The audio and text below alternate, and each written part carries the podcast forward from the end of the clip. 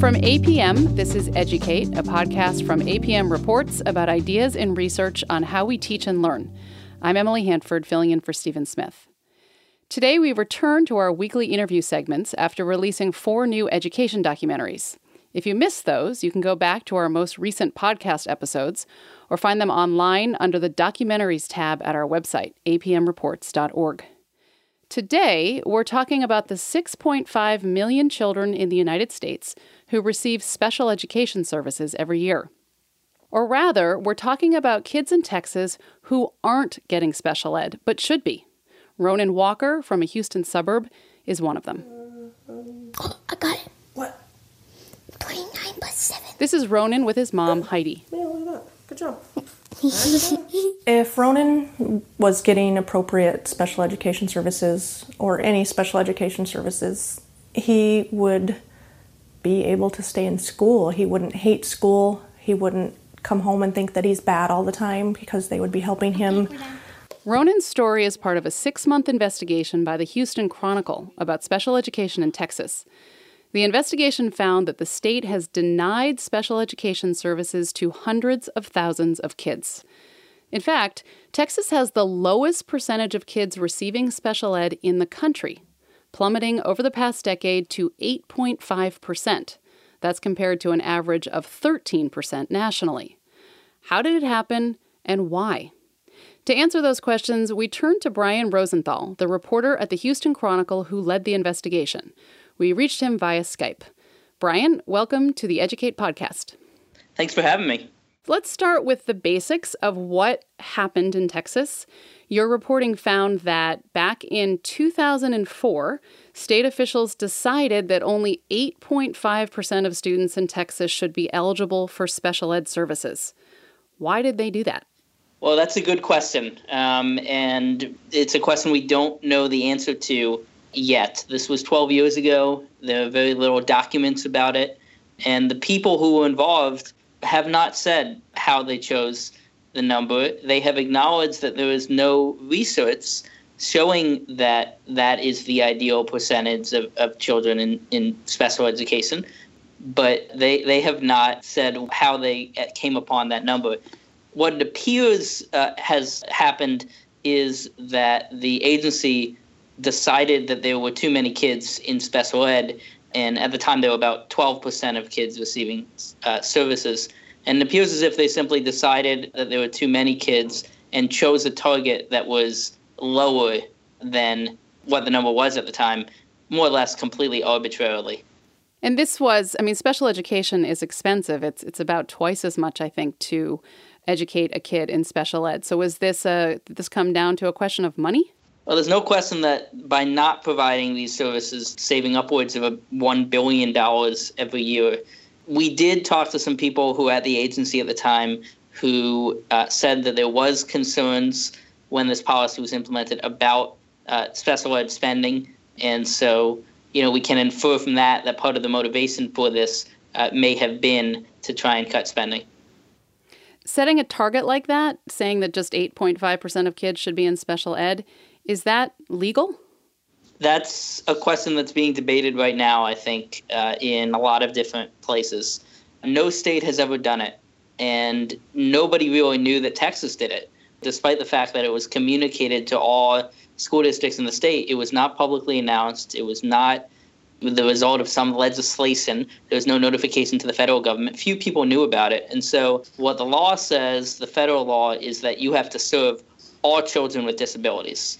So, I think the question of whether this policy is legal will come down to a determination of whether people think this policy is kind of a hard cap or whether it's more of a goal. Um, and and the state has has kind of said, well, no, this is more of a goal. It's not like we cut off the money that we gave to districts at some certain point.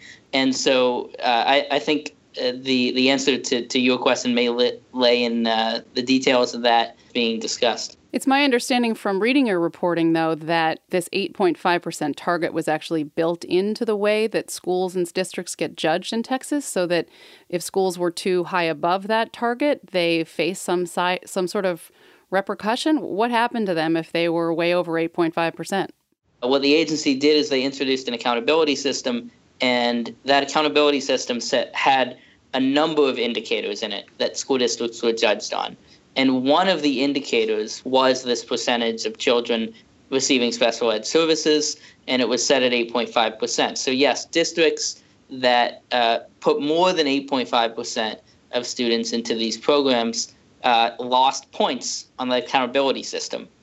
And if you lost enough points, you could have some really strict consequences. What are some of the things that schools and districts did to lower the percentage of their kids on special ed? What do you do to deny kids special ed services? So it, it kind of runs the gamut, and, and primarily school districts have made special ed harder to access, and they have basically made evaluations more difficult to obtain. So I think a clear example is Henderson uh, Independent School District, which is a pretty small school district in East Texas. Uh, but I think it's illustrative of some of the policies that we saw. After this policy was implemented, Henderson adopted a new policy regarding those evaluation requests. They actually rounded up all of the forms in which teachers could request that a student be evaluated and, and took them out of the schools and put them in the central office where you could only get to them if uh, you had permission from several different supervisors we saw a lot of moves like that where they were basically adding additional hurdles and making it more difficult for evaluations to be conducted and services to be provided. So, just making it really hard to access special ed at all. And in your reporting, you said that in some cases they were trying to tell parents to just pull their kids out of public school altogether. Yeah, well, we, we heard that um, kind of uh, anecdotally over and over again in our story. More than a dozen teachers and administrators admitted to us, you know, embarrassed that they had done some of these things, uh, including, yeah, telling telling a family, you know, do you really want to have this child in school at all? It's going to be really difficult. Some parents were given lists of private schools that the school said could handle the child better. Things like that, which really run con- contrary to the law, which says that the public schools still have an obligation to educate these children, even if they have special challenges. Now, you referred to this uh, a little bit earlier, but that one of the reasons, one of the things state officials were worried about were the high percentage of kids in special ed. And, and one concern was that there might have been over identification of kids into special ed in Texas. There were too many kids being identified for special ed services. Is there any evidence of that? No, there's no evidence of that. And in fact, you know, they were serving fewer than the national average already. There are experts who believe that there is some over identification going on, especially with minority communities. And there's a there's a feeling that those students are being placed in special ed not not because they need it, but because teachers don't understand what the student is uh, doing because they don't understand the student's culture. But what was interesting to us was by cutting back on the number of kids receiving services in Texas, the state policy has not addressed that issue of disproportionality in fact, the gap between the placement in special ed of white students and minority students has actually gotten bigger since this policy went into effect. You say in your reporting that if Texas provided special ed services at closer to the national average, about a quarter of a million more students would be receiving special ed services annually every year in the state. And let's just talk for a moment about what kind of impact this is having on the tens of thousands of kids in Texas who are not getting these special ed services, like Ronan, who we heard at the beginning of the podcast. Tell us what happened to Ronan. What's Ronan's story? So, so Ronan is a very sweet uh, kid, and his family uh, struggled with him a lot in preschool, and actually approached the school district about trying to get some some therapies for him in preschool and were turned away. And so then they went on to, to kindergarten. Within the first week of his kindergarten year, he had a meltdown at recess. He got overwhelmed by all the commotion and he cowered on the ground and then tried to escape and ended up hitting another student, biting a teacher, and uh, trying to run away.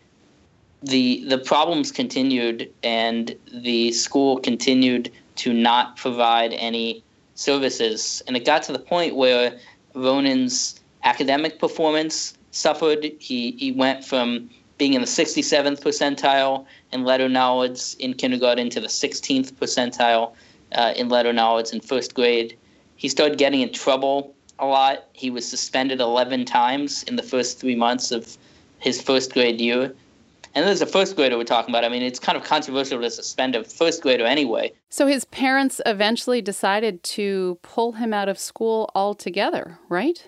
That's right, yeah. So they homeschool him now?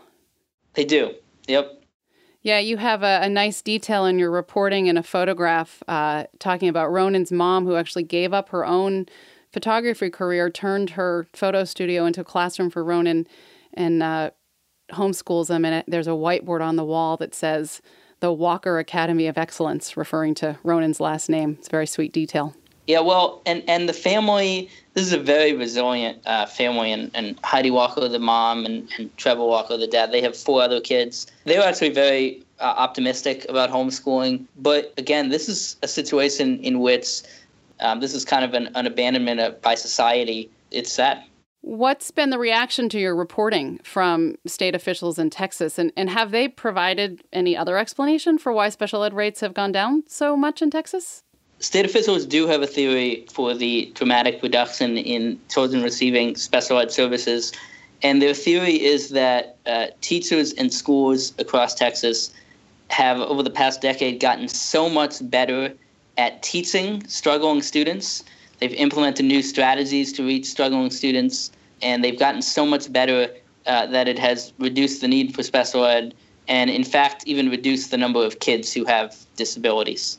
Unfortunately, there's no evidence that that is the case. In fact, there's no indication that Texas is even doing anything different in terms of teaching students than any other state in the country, uh, and no other state has had any sort of a decline. And if Texas was doing anything different, there's there's no indication that they have improved anything. The performance on on state tests, for example, and on uh, the National Assessment for Educational Progress, the NAEP, has actually gone down over the past 10 years. So it, it doesn't seem like that explanation holds up. In terms of reaction, the state officials have mostly not said a whole lot since the story came out. I think people are still grappling with it because of the enormity of the the stakes of it. We're talking about potentially hundreds of thousands of kids who should be in special ed who are not, and the cost of that is billions of dollars. I think that as policymakers, they're really trying to understand um, uh, what to do about that. And I understand that the U.S. Department of Education uh, says the feds are going to be looking into the Texas policy.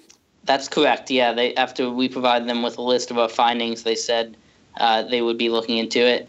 They were first waiting on a response from the state officials. Then they were going to decide what to do. Are there any other uh, key points or takeaways from this investigation so far for the rest of the country in particular? Things that people in other states should be thinking about or paying attention to? One thing that has been interesting that I've heard from some people is there is a conventional wisdom across the country that special ed is declining in the United States nationwide. There, there are fewer students receiving special ed. And the reality is, when you actually look at the numbers, it's really not true. The reality is that Texas, which is the nation's second biggest state, has had a huge reduction, a 30% reduction. And because it's so big, that has caused it to look like nationwide there's been a reduction. And so I think that people need to be careful about looking at that number, and, and I think this might change the conventional wisdom a little bit about what's happening nationwide. Very interesting. Thank, thanks so much for your reporting. Thank you. Appreciate it.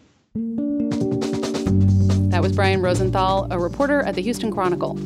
You can find a link to Rosenthal's special education investigation at our website, apmreports.org. While you're there, you can check out our archive of podcasts and documentaries about education. We'd love to hear what kinds of thoughts and questions this podcast and our other work bring up for you. Contact information is at our website, apmreports.org, or write us a review on iTunes. That will help other people find this podcast. We're on Facebook at APM Reports and on Twitter. Our handle is at Educate Podcast, one word. Support for APM Reports comes from Lumina Foundation and the Spencer Foundation. I'm Emily Hanford. Thanks for listening. This is APM.